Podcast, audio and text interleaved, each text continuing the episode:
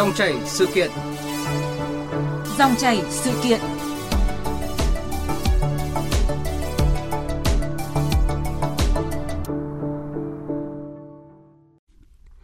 Thưa quý vị và các bạn, sau hơn một thập kỷ luật hiến lấy ghép mô bộ phận cơ thể người và hiến lấy xác có hiệu lực, thì cả nước đã có hàng vạn người tình nguyện đăng ký hiến tạng, hàng nghìn người bệnh hiểm nghèo đã hồi sinh nhờ các tạng được ghép. Điều này thể hiện nghĩa cử cao đẹp, truyền thống, thương người như thể thương thân của dân tộc chúng ta. Tuy vậy, trong quá trình thực hiện cũng cho thấy những vấn đề phát sinh và góc nhìn khác nhau xoay quanh quy định về cho và nhận mô tạng, trong đó bao gồm cả những câu chuyện về tình người. Bàn về nội dung này, dòng chảy sự kiện mời đến phòng thu trực tiếp tiến sĩ Nguyễn Huy Quang, vụ trưởng vụ pháp chế Bộ Y tế. Quý vị thính giả quan tâm muốn gọi điện đặt câu hỏi về chủ đề này thì xin gọi các số điện thoại là 0243 934 1040 và 0235 563 563. Xin được nhắc lại hai số điện thoại là 02439 341040 và 02435 563 563. Bây giờ thì xin mời biên tập viên Bích Ngọc bắt đầu cuộc trao đổi với vị khách mời. Vâng ạ, xin cảm ơn anh Duy Quyền và xin ờ, kính chào vị khách mời là tiến sĩ Nguyễn Huy Quang và quý vị thính giả. Xin cảm ơn ông đã dành thời gian để tham gia chương trình cùng chúng tôi ngày hôm nay ạ. Vâng, xin chào quý vị và các bạn. Vâng ạ, thưa tiến sĩ Nguyễn Huy Quang ạ, với quan điểm nhân đạo cho đi là còn mãi, có những người trước khi ra đi mãi mãi vẫn kịp hồi sinh nhiều cuộc đời khác bằng cách hiến một bộ phận cơ thể của mình. Và trước khi trao đổi thì xin mời ông và quý vị thính giả cùng nghe một phóng sự ngắn sau đây. Chúng tôi đến căn nhà thuê của chị Phạm Thị Thúy ở huyện Tân Thành, tỉnh Bà Rịa Vũng Tàu trên đường quốc lộ 51. Chị Thúy nhớ lại, khi đó nghe bác sĩ thông báo người chồng rơi vào tình trạng chết não, không thể cứu chữa, chị chết lặng. Khi anh Hải còn sống, xem TV về trường hợp hiến tạng cứu người, anh đã cảm động và nói sau này chết sẽ làm nghĩa cử cao đẹp tương tự như vậy. Thế nhưng, các con và gia đình bên nội ngoại đều phản đối. Con trai chị là Nguyễn Duy Long cho biết, lần đầu được nghe hai từ hiến tạng, Long rất bỡ ngỡ và không đồng ý, vì chỉ muốn ba được trọn vẹn thân xác. Nhưng khi nghe mẹ giải thích và thuyết phục rất nhiều, Long đã gật đầu đồng ý. Ngày đưa cha về cõi vĩnh hằng, những người dân trong giáo xứ, cả những người không theo đạo, đều đến thắp hương và bày tỏ lòng tri ân vì nghĩa cử hiến tạng cao đẹp. Hàng xóm ra cũng có hỏi ba hiến cho những ai cứu được bao nhiêu người. Em cũng cảm thấy là vui, hãnh diện. Thấy ba mất đi nhưng mà nó làm được nhiều việc tốt cho người khác không cần phải thuyết phục người thân như gia đình chị Thúy khi tự nguyện hiến tạng người thân đã chết não. Gia đình lão nông Phùng Văn Hinh, ngụ ở huyện Định Quán, tỉnh Đồng Nai, đã biết di nguyện hiến xác cho y học của ông cách đây 10 năm. Ngoài việc đồng ý hiến xác cho Bệnh viện Đại học Y Dược thành phố Hồ Chí Minh khi mất đi, ông Hinh còn tìm tới Bệnh viện Chợ Rẫy đăng ký hiến các bộ phận cơ thể. Câu chuyện về lão nông Sáu Hinh một đời làm việc thiện, cho đến khi mất, ông còn hiến tạng cứu giúp bốn người khác được nhắc lại với niềm tiếc thương và cảm phục. Noi gương ông Hinh, ba trong số năm người con của ông cũng đã đăng ký hiến tạng sau khi qua đời.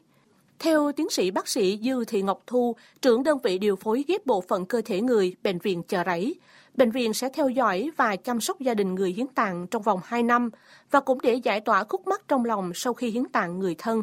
Mỗi trường hợp hiến tặng là mỗi câu chuyện khác nhau ở phía sau đầy tình người, Đặc biệt có người vợ hiến tặng chồng nhưng bị mang tiếng oan, bán tặng, người thân dè biểu, cho đến khi nhận kỷ niệm chương, ghi nhận nghĩa cử cao cả ấy, đặt lên bàn thờ người chồng, chị mới hết đầu đấu trong lòng.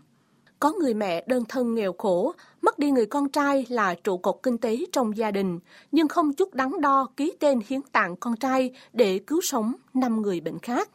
Bác sĩ Thu mong muốn có một hệ thống điều phối tại địa phương để có thể nắm được những thông tin của các gia đình người hiến tạng, theo dõi và đồng hành cùng gia đình họ sâu sắc hơn, hỗ trợ về mặt tinh thần.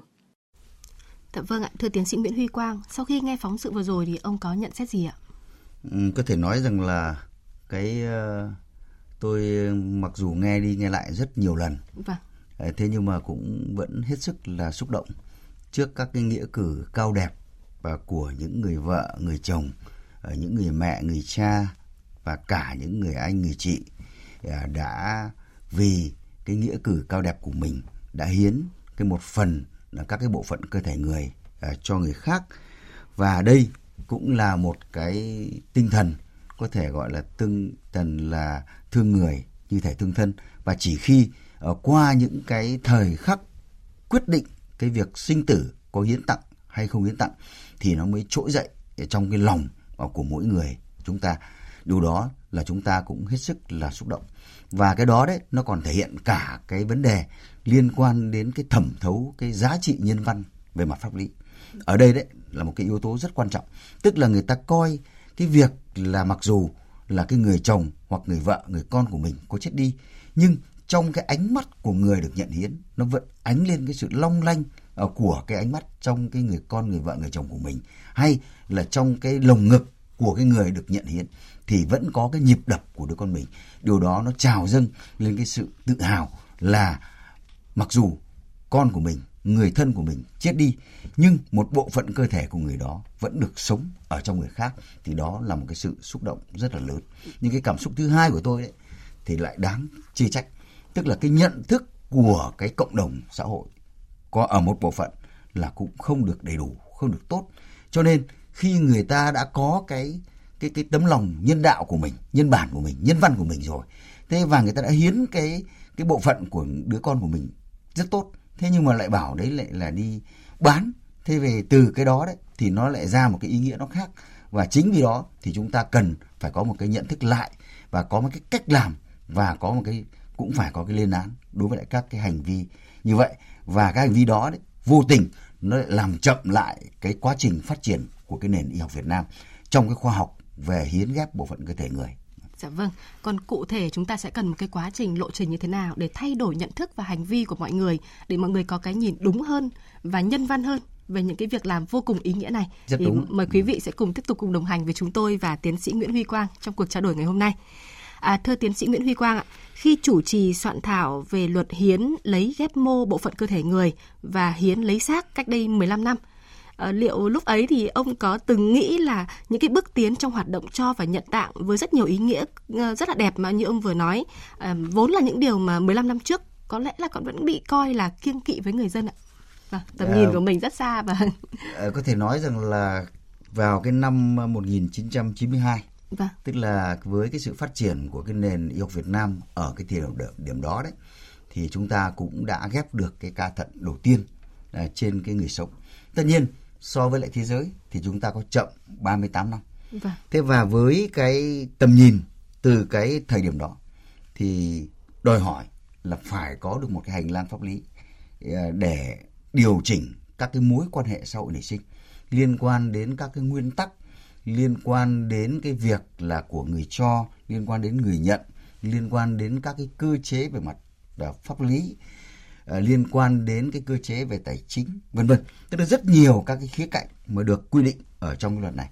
Và chính vì cái lý do đó thì bộ y tế cũng đã đề xuất với quốc hội và quốc hội cũng đồng ý để thông qua cái luật về hiến lấy ghép mô, bộ phận cơ thể người và hiến lấy xác.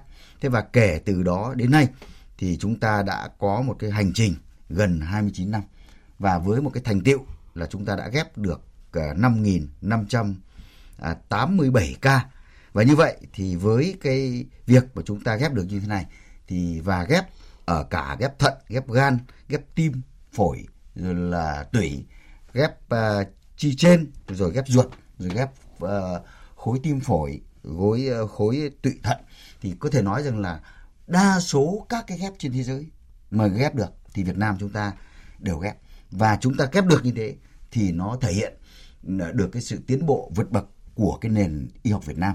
Nhưng cái tiến bộ đó phải đạt được khi mà có cái người hiến. Người vâng ạ rõ người ràng hiến. vâng. và cái và có người hiến. Cái người hiến đấy, đấy thì chúng tôi cũng đã có những cái quy định rất là cụ thể. Đó là người hiến ờ, còn sống và cái người hiến ờ, khi đã chết. Vâng. thế thì từ những cái vấn đề như vậy để chúng ta thấy là vào những cái thời điểm như vậy để vận động được một cái người hiến mà sau khi chết não, không đơn giản, không đơn giản. Bởi vì chúng ta sống ở trong cái xã hội Á Đông, nó ít nhiều vẫn chịu ảnh hưởng ờ, của cái cái cái cái Á Đông. Tức là cái, người ta vẫn quan niệm là một cái chết toàn thây để mà nếu như chúng ta lại lấy đi một cái bộ phận cơ thể người thì chúng ta không có cơ hội ờ, để được có cái kiếp sau. Nó mang tính chất của một con người ờ, toàn vẹn. Thế nhưng mà sau đó thì bằng ờ, các cái cuộc vận động bằng các cái nghĩa cử cao đẹp của những cái người hiến. Và chúng ta làm công tác truyền thông tương đối tốt. Cho nên là hiện nay thì có hàng vạn người là cũng tự động tự nguyện vâng. là đăng ký để hiến cái mô hiến tạng sau khi chết. Thì tôi cho đấy là một cái nghĩa cử cũng rất là cao đẹp. Và nó cũng thể hiện là cái sự nhận thức của người dân nó đã được nâng lên một bước. Cho nên và nếu như mà chúng ta làm tốt được các cái vấn đề này thì trong tương lai gần thì chúng ta sẽ có được những cái tạng hiến mà từ người cho chết não. Với cái tạng hiến từ người cho chết não ấy, thì nó nhân đạo và nhân văn hơn rất nhiều so vâng. với người sống cho. Thế và tôi cho đấy cũng là một trong những cái bước tiến vượt bậc. Bên cạnh cái bước tiến của nền y học Việt Nam thì chúng ta bước tiến trong cái nhận thức bước tiến trong cuộc vận động để, để sẵn sàng sẵn chia sàng sẻ một phần sự sẻ. sống của mình cho người khác vâng, vâng. thưa ông À, như cái phóng sự chúng ta vừa nghe thì có những cái gia đình đã sẵn sàng thực hiện ước nguyện của người thân là cho đi một phần thân thể khi mà chẳng may người thân của mình qua đời. À, xong cũng có những cái câu chuyện là à, nhiều gia đình lại không thực hiện nguyện vọng đó và những người vợ mà hiến tạng của chồng thì bị mang tiếng oan rất lâu. À, vậy thì theo ông liệu chúng ta có nên bỏ quy định là một người mà đã đăng ký hiến tạng khi mà không may bị chết não rồi thì sẽ không cần sự đồng ý của gia đình à, có thể hiến tạng dựa trên cái bản đăng ký từ trước hay không ạ? Vì đây là tự nguyện đăng ký khi mà cái người mà chẳng may chết não đó vẫn còn tỉnh táo ạ. Ở đây ấy, thì nó có hai cái cái cái nhóm cho chết não. Một vâng. cái nhóm cho chết não mà như tôi vừa đề cập, vâng. tức là hàng vạn người đấy mà đăng ký cái hiến mà nó có cái thẻ hiến thì khi mà chả may bị tai nạn giao thông hoặc là tai nạn thương tích hoặc là một cái một trong bệnh tật mà chả may qua đời vâng. thì với cái thể hiện như vậy thì automatic các cái cơ sở khám bệnh chữa bệnh đặc biệt là các cái bệnh viện sẽ tự nguyện để lấy cái thân tạng, thể vâng, tạng thể. của người đó để cho người khác nhưng mà cũng có cái trường hợp thứ hai luật không quy định vâng. đó là đối với các trường hợp như không đăng ký hiến nhưng mà chả may có cái tai nạn giao thông mà bị chết não thì lúc đó đấy thì mình mới vận động gia đình là hiến tạng cho người này. Bởi vì ta phải hiểu đấy là cái quyền nhân thân.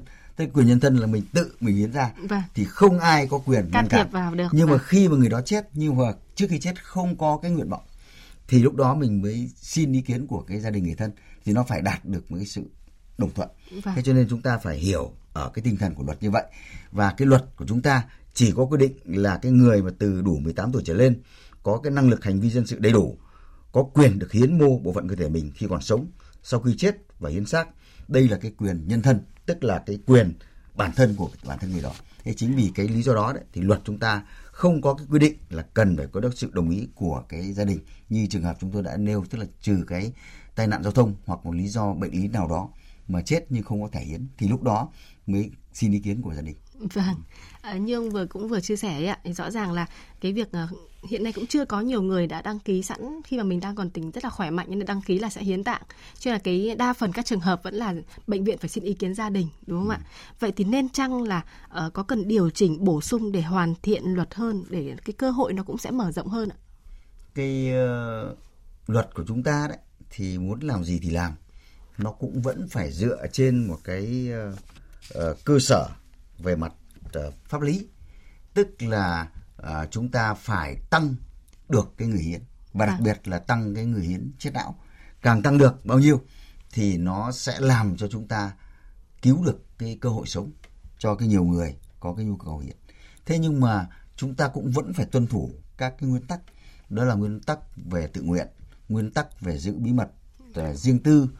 Uh, các cái uh, nguyên tắc về chỉ có cái chữa bệnh vì mục đích nhân đạo về giảng dạy nghiên cứu khoa học về chữa bệnh và không vì mục đích lợi nhuận.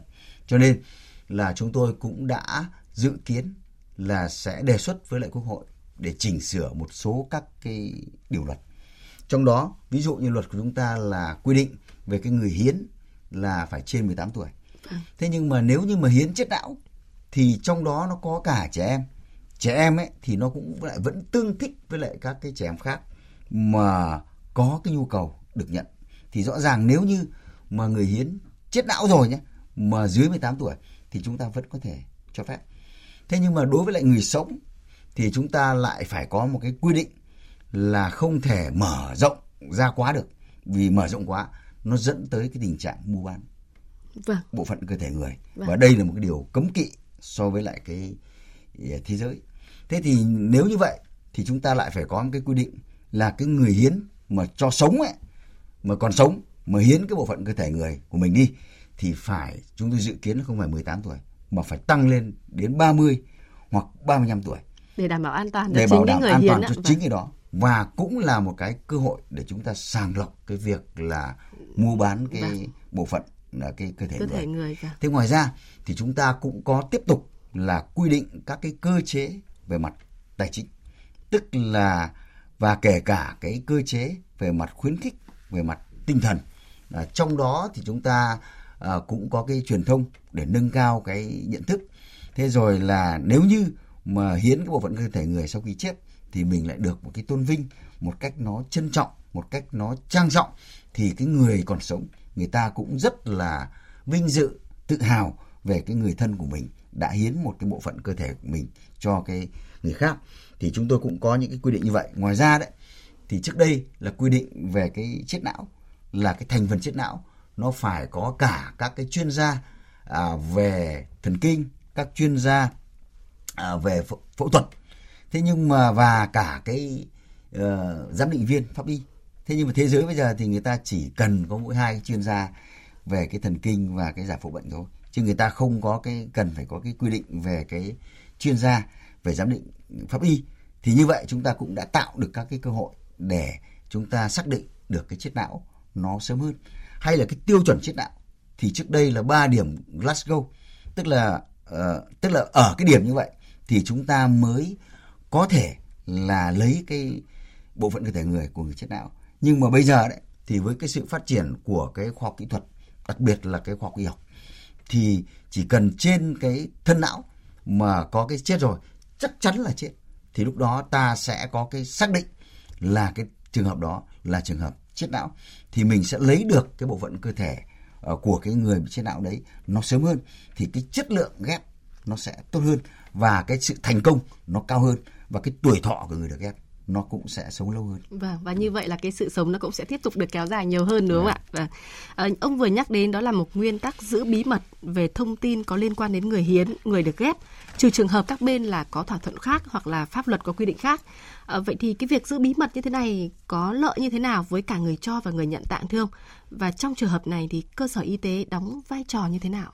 Đây là một cái câu hỏi rất là hay và là một cái câu hỏi mà tương đối nhạy cảm trong cái thời gian gần đây vâng. mà chúng ta cũng cần là phải có những cái cung cấp các cái thông tin để giúp cho dư luận xã hội hiểu thêm mà về cái vấn đề này chúng ta phải hiểu cái luật của chúng ta là luật hiến lấy ghép mô bộ phận cơ thể người lấy xác chứ không phải là cái luật bán cái mô bộ phận cơ thể người bán vâng xác. Thế cho nên đã gọi là hiến là chúng ta không có cái tính toán gì về vật chất, không có tính toán gì về mặt tinh thần tức là cái ràng buộc của bên bán và bên bên nhận. Vâng. à, tức là bên bên hiến và bên nhận. Như vậy và đây chính là cái nghĩa cử cao đẹp của cái người hiến.